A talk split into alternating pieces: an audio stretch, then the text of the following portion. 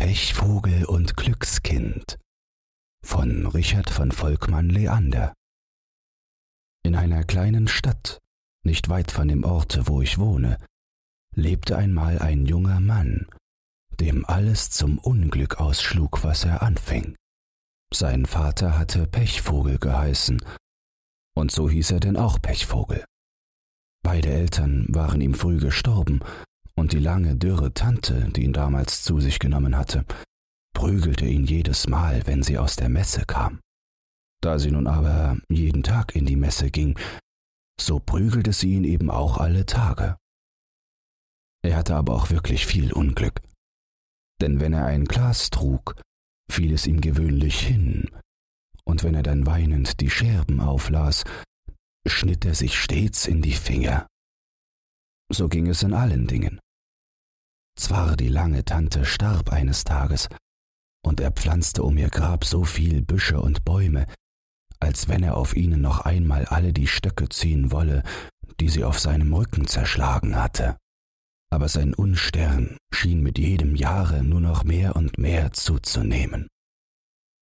Da bemächtigte sich seiner eine große Traurigkeit, und er beschloss, in die weite Welt zu gehen.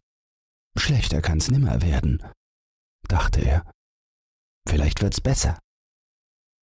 Er steckte daher seine ganze Barschaft in die Tasche und wanderte zum Tor hinaus.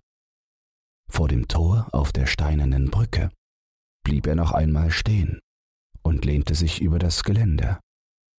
Er sah in die Wellen hinab, die reißend an den Pfeilern vorbeischäumten, und es wurde ihm gar wehmütig ums Herz. Es war ihm fast, als wenn es ein Unglück wäre, die Stadt, in der er so lange gelebt, zu verlassen. Und vielleicht hätte er noch lange so gestanden, wenn ihm nicht plötzlich der Wind den Hut vom Kopfe geweht und in den Fluss geworfen hätte. Da erwachte er aus seinen Träumen, aber der Hut war schon unter der Brücke fortgeschwommen und tanzte auf der anderen Seite mitten im Strom. Und jedes Mal, wenn ihn eine Welle hochschob, schien er höhnisch zurückzurufen Adieu, Pechvogel. Ich reise.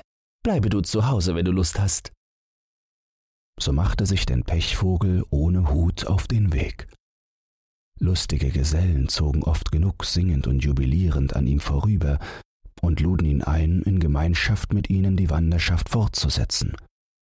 Doch er schüttelte jedes Mal traurig den Kopf und sagte, Ich passe nicht zu euch und würde euch nicht viel Glück bringen. Außerdem heiße ich Pechvogel. Sobald sie diesen Namen hörten, wurden die lustigen Burschen ernsthaft und verlegen und machten sich eilends aus dem Staube. Erreichte er abends müde ein Wirtshaus und saß er an einer einsamen Ecke des Schanktisches, den Kopf in die Hand gestützt und vor sich den zinnernen Krug mit Wein, der nimmer leer werden wollte, so trat wohl zuweilen das Wirtstöchterlein leise zu ihm heran, tippte ihn auf die Schulter, so dass er sich erschrocken umdrehte und fragte, warum er so traurig sei. Wenn er aber dann seine Geschichte erzählte oder gar seinen Namen nannte, schüttelte sie den Kopf, ging zu ihrem Spinnrad zurück und ließ ihn allein sitzen und seinen Gedanken nachhängen. Nachdem Pechvogel mehrere Wochen lang gewandert war, ohne recht eigentlich zu wissen wohin, kam er eines Tages an einen wundervollen großen Garten, der von einem hohen, vergoldeten Geländer umgeben war. Durch das Geländer hindurch sah man uralte Bäume und niedriges Buschwerk, abwechselnd mit großen Rasenplätzen. Dazwischen schlängelte sich ein Bach, über den eine Menge kleiner Brücken führte.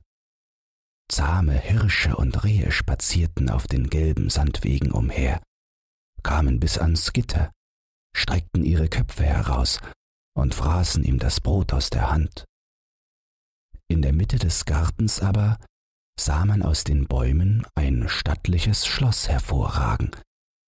Die silbernen Dächer blitzten in der Sonne, und von den Türmen wehten bunte Fahnen und Banner. Er ging das Gelände entlang. Endlich fand er einen großen offenstehenden Torweg, von dem eine lange schattige Allee gerade auf das Schloss führte. Im Garten selbst war alles still. Kein Mensch ließ sich sehen oder hören. Am Tor hing eine Tafel. Aha, dachte er, wie gewöhnlich. Wenn man an einem recht schönen Garten vorbeikommt, wo die Tore einladend offen stehen, dann hängt immer eine Tafel daneben, worauf steht, dass der Eintritt verboten sei. Zu seiner Überraschung sah er jedoch, dass er sich diesmal täuschte. Denn auf der Tafel stand weiter nichts als Hier darf nicht geweint werden. So, so, sagte er, eine närrische Inschrift, zog das Taschentuch heraus und rieb sich ein wenig die Augen, denn er war nicht ganz sicher, ob nicht in einer Ecke irgendwo doch eine halbe Träne sitzen geblieben sei. Darauf trat er in den Garten ein. Der große breite Weg, der schnurstracks aufs Schloss zulief, machte ihn beklommen. Er schlug lieber einen Seitengang, mitten zwischen hohen Jasmin- und Rosenhecken ein. Den verfolgte er und gelangte in einen kleinen Wald, aus dem ein Weg mit vielen Windungen zu einem Hügel hinaufführte. Als er jetzt abermals um eine Ecke bog, lag die Spitze des Hügels vor ihm, und auf dem Hügel im Grase saß ein wunderschönes Mädchen. Sie hatte eine goldene Krone auf dem Schoß, auf die sie fortwährend hauchte.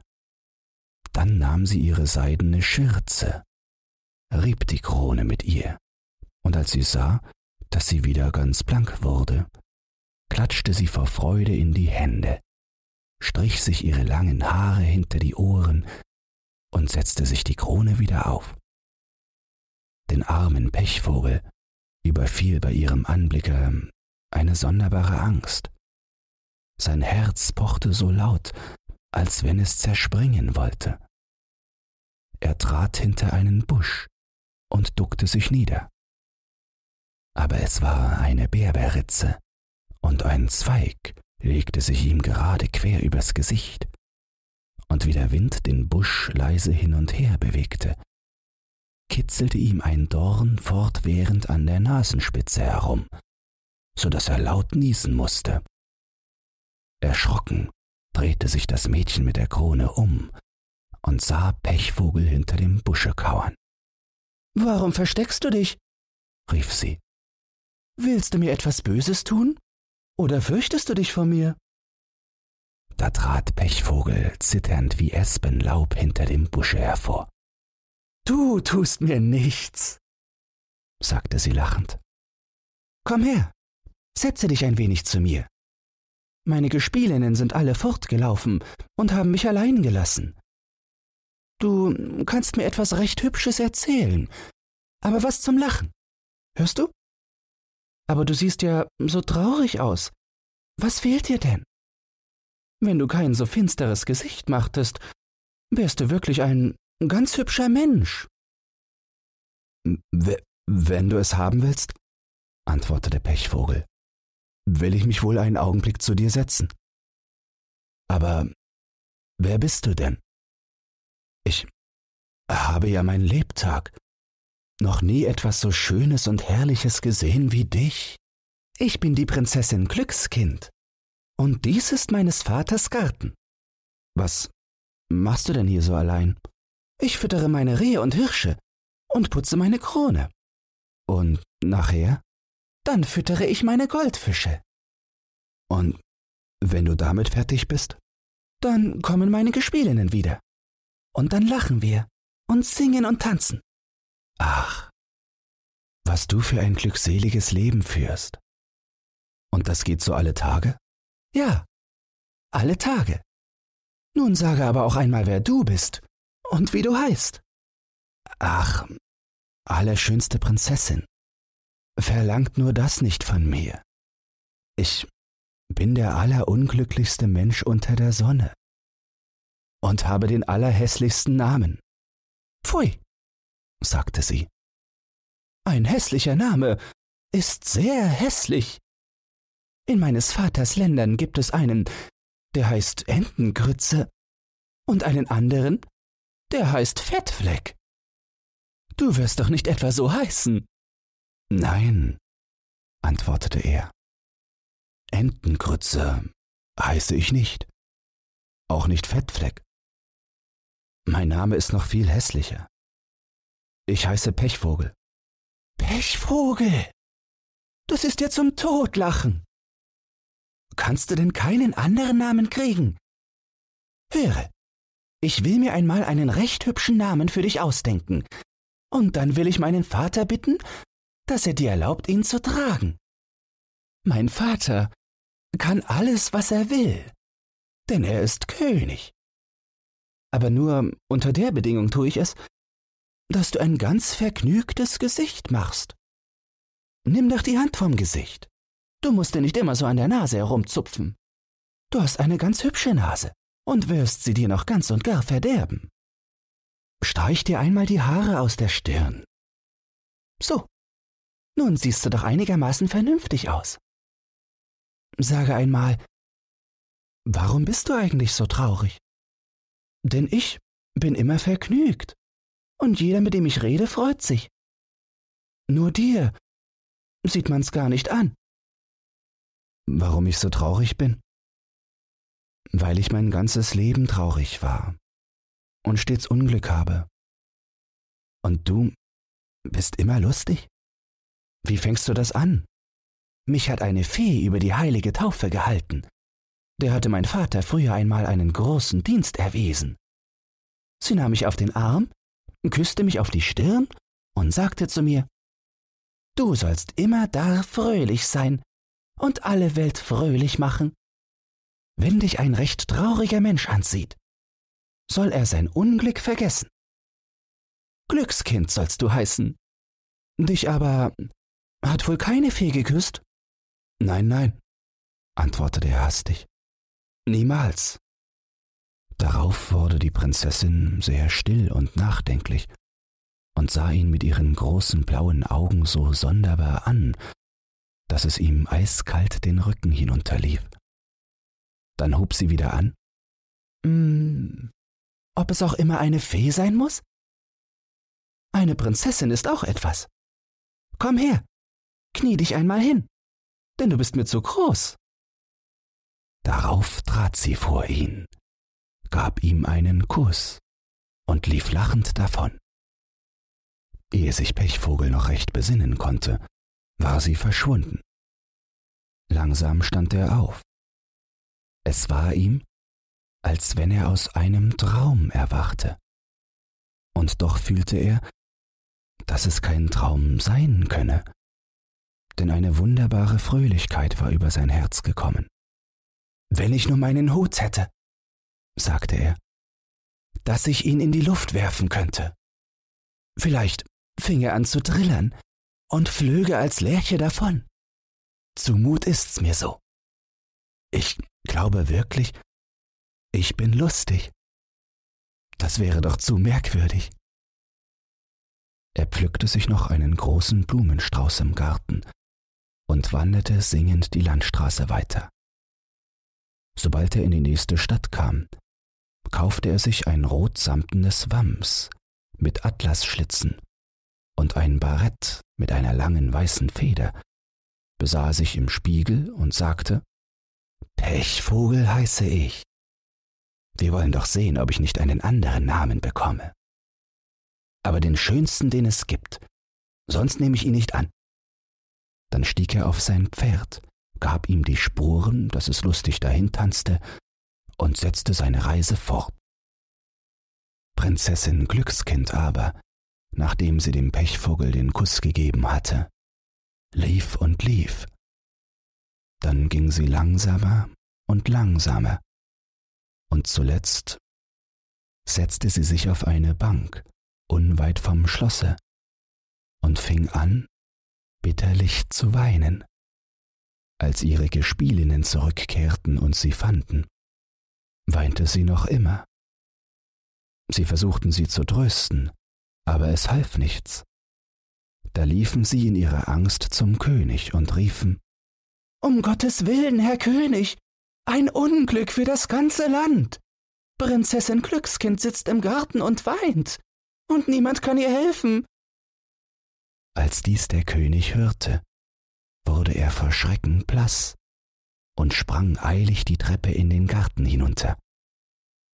Da saß die Prinzessin weinend auf der Bank und hatte die Krone auf dem Schoß, und es waren auf sie so viele Tränen gefallen, dass sie in der Sonne blitzte, als wenn sie mit tausend Diamanten besetzt wäre. Der König nahm seine Tochter in den Arm und tröstete sie und redete ihr zu, aber sie weinte immerfort. Er führte sie in das Schloss und ließ ihr aus dem ganzen Lande alles, was es nur Schönes und Kostbares gab, kommen. Doch sie blieb traurig, und so oft er sie auch bat, ihm doch zu sagen, welch ein schweres Herzeleid ihr widerfahren sei, sie antwortete nicht. Aber der König fragte immer wieder, und zuletzt musste sie es sagen. Und sie erzählte, wie sie im Garten gesessen und wie ein junger Mensch gekommen wäre, der so überaus traurig ausgesehen, und wie sie ihn geküsst hätte, um zu sehen, ob er dadurch nicht vielleicht etwas fröhlicher würde. Da schlug der König die Hände über dem Kopf zusammen. Einen fremden, hergelaufenen Menschen, wahrscheinlich einen ganz gewöhnlichen Handwerksburschen, mit schlechten Kleidern und noch dazu ohne Hut. Es ist unglaublich. Er dauerte mich so sehr.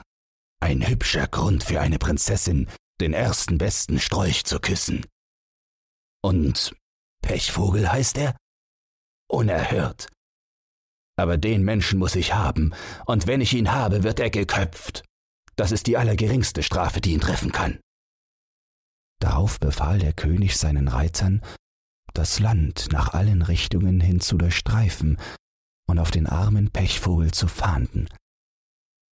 Wenn ihr einen jungen Menschen findet, der aussieht, als hätten ihm die Mäuse das Brot weggefressen und keinen Hut hat, der ist's.